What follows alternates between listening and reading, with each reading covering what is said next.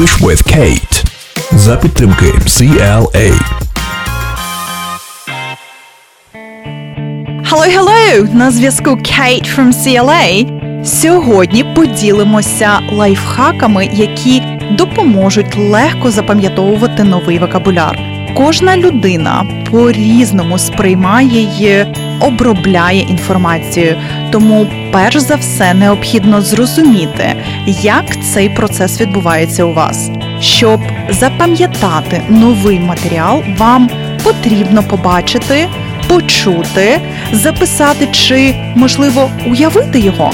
Коли ви визначилися, до якого типу належите аудіалів, візуалів, кінестетиків чи дігіталів, тоді слід застосовувати відповідну схему. Якщо ви візуал, тоді спробуйте зафіксувати слово у пам'яті або ж присвоїти йому окремий колір.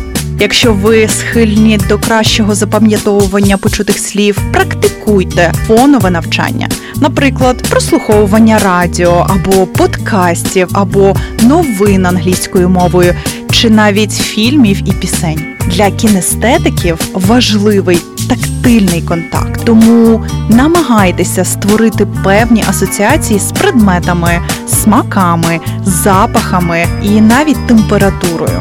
Натомість дігіталам потрібно розуміти і запам'ятовувати інформацію за допомогою цифр, знаків, категорій, логічних тверджень і причинно-наслідкових зв'язків. І загальна рекомендація для всіх типів уникайте перекладу. На початку це здаватиметься неможливим, особливо якщо низький рівень володіння мовою, проте спробуйте використовувати метод асоціацій.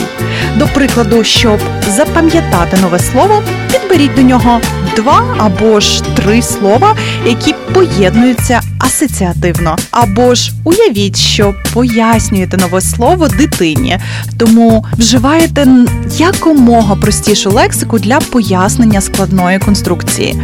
Отож, визначте свій тип сприйняття інформації і запам'ятовуйте нову лексику, і вам стане вдвічі простіше. English with Kate. За підтримки CLA. Інформація звучала на правах реклами.